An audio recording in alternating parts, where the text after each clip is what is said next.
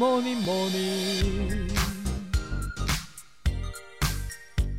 Good morning，大家早安呢、啊！我是营养师杯盖，欢迎收听早安营养。今天呢、又来到一个礼拜的最后一天，大家再加油，忍耐一下，明天就可以放假喽。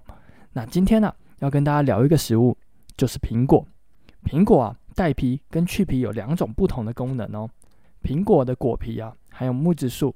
木质素是属于非水溶性的膳食纤维，带皮吃的话，可以帮助我们肠道蠕动，所以啊，便秘的时候建议可以带皮吃苹果。